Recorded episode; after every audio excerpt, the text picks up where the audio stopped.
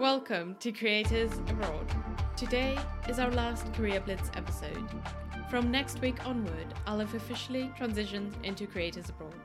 For those of you who don't know, the Career Blitz series is still part of Regeneration Studio, and it's made up out of shorter episodes exploring a day in the life of a job to help you understand what career possibilities are available to you.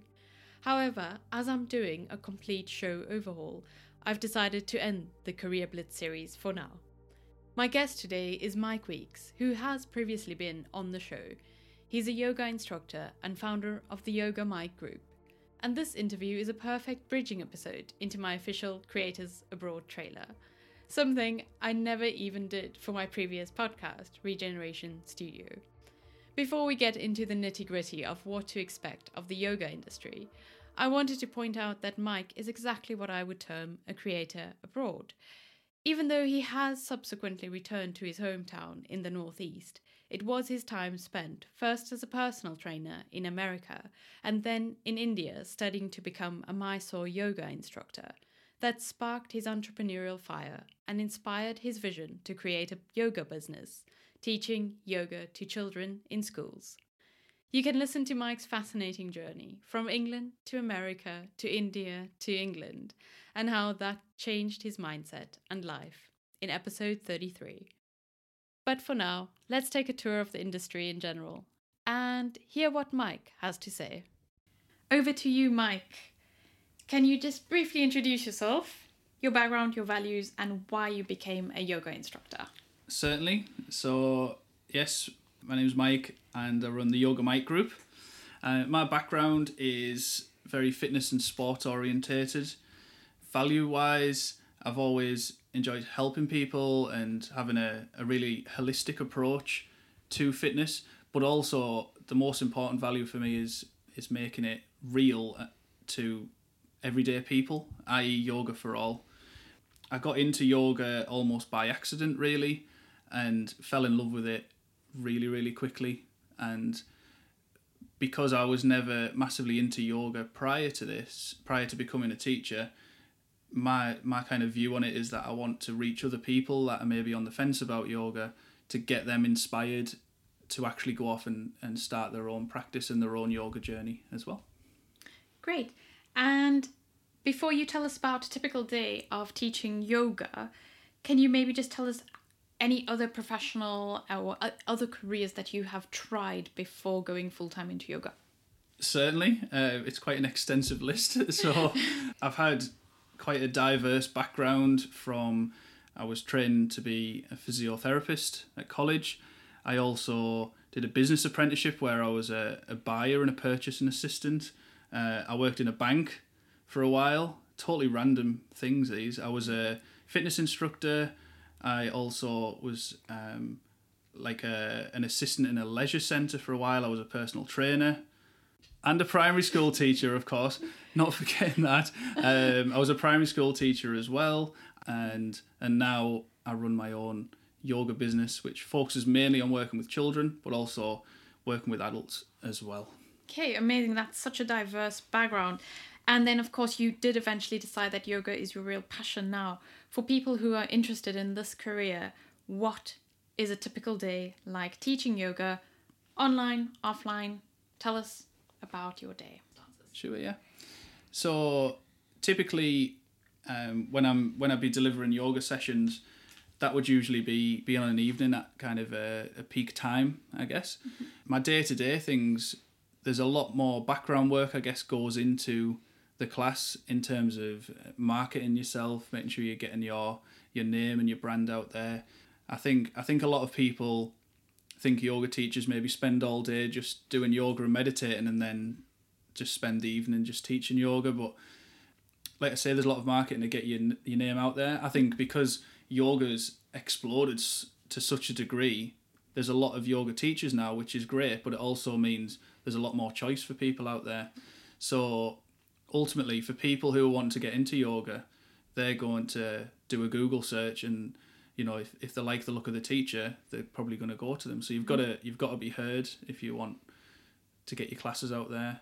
Also, typically through the day, I might be um, writing some plans, or I tend to do workshops fairly often as well. So I like to write about specific workshop plans that I'm going to do, and then obviously then advertising them and getting them out there, uh, meeting with venues and getting suitable environments and building relationships up with the different venues because they can really help promote and push your name out, especially if you're in like a community centre as well. That would be a, a typical day, probably pre COVID times. I'd say a typical day now. A lot of my focus is on the online platform, and I'm I'm doing a lot of the a lot of the editing of films and things like that. So it's quite a contrast really because I had to learn how to use like Adobe Premiere pretty quick and edit Yeah. films and um, so that I can then put them online and and then it's a case of learning all new skills on how to how to market to a much broader audience online. So that's typically what I'm doing now and then also still building relationships with different venues for the projects that I was doing prior to that to make sure that when things go back to, to normal, if you like, we're all set up to, to get back into those those venues. So that would be a typical a typical day, I guess. Okay, quite quite two busy. ver- yes, sounds that way, and then you've got those two versions and loads of different skills that you have to learn as well. Now, you've got your typical day. What is the part that you enjoy the most? I think the part that I enjoy the most is the network and relationship building side of mm-hmm. things. There's a few people I'm working with at the moment on some different projects, and I absolutely love that. I think because the only the only kind of downside to self employment that people don't necessarily think of is that it can be quite lonely sometimes. Mm-hmm. You know, we take for granted when we work in a big organisation and we have our lunch breaks with colleagues and when that's taken away from you, it's not something you think about. I don't think going into self employment. I didn't think, oh, I'm going to be lonely working on my own. I thought this will be great. This is peace and quiet. But actually, I missed that. So mm-hmm. I think building relationships with other people and like especially creating something from scratch. So if I'm starting a new project, I absolutely love that and planning it out and then working with that person and it, and then watching it kind of grow into something. That's And- that's my favorite.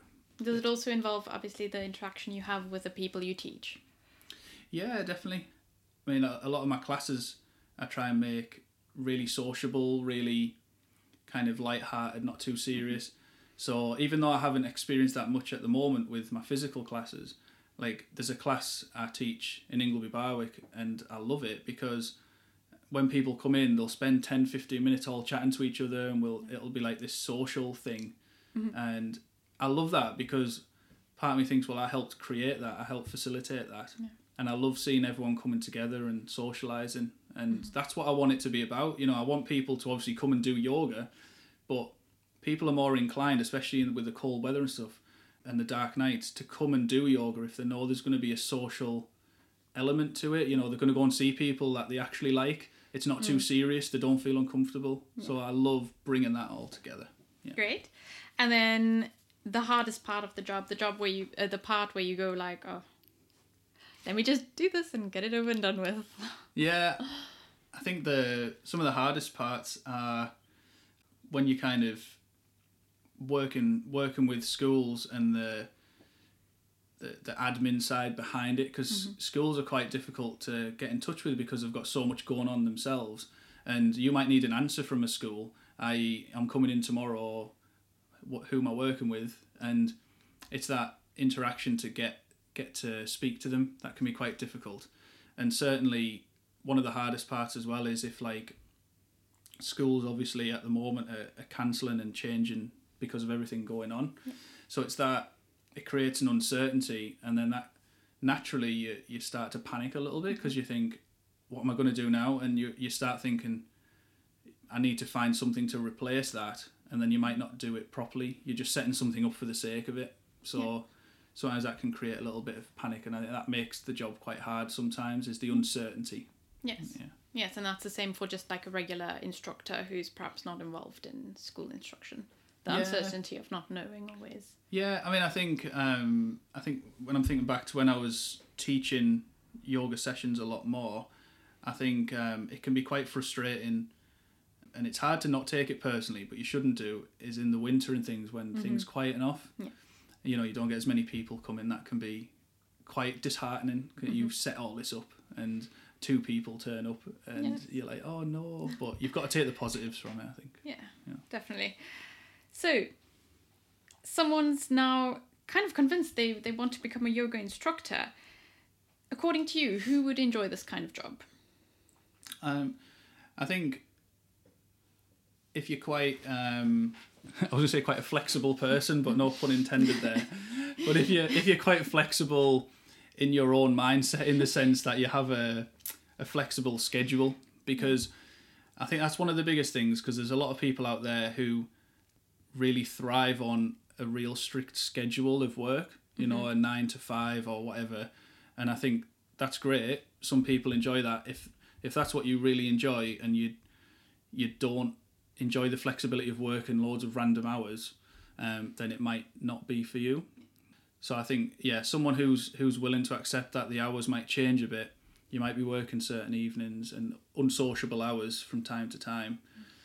So you know maybe someone who's got that that ability where you can work lots of different hours.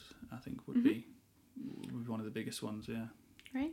And then, in three words, or maybe a few more, why are yoga instructors important to society? Why do we need them? If you take all of the yoga instructors away, what's going to be the effect? I'm trying to do it in three words there. That was Okay, that was worry more about. difficult. Don't. Should- I thought we words. No wait, that's impossible. I could try, but um, no, no. I'm just going to say, I was thinking whether or not to say this or not, but I think without yoga teachers, the world or the country, it's it's preventing the world from becoming too westernized, and I think we need to to make sure that we bring ourselves back to our roots and where we have come from from an evolutionary perspective. We get caught up in in our jobs and and our careers and our money and we forget actually when we strip all that back what have we got? And i think people forget. I think we see that in covid when when everything got taken away from us people went well what am i going to do mm-hmm. and it's like well once upon a time we didn't have all these things. Mm-hmm. Let's just be. So i think yoga teachers shows that you know we can just be. Yeah. Amazing. Thank you. that wasn't three words sorry No, that that was actually so good. I, I shouldn't have said three words in the first place. That was silly from challenge me. suppose. Challenge. And then just to wrap this Blitz pod up, a quick word of wisdom for someone, anyone just looking for a job, a new job.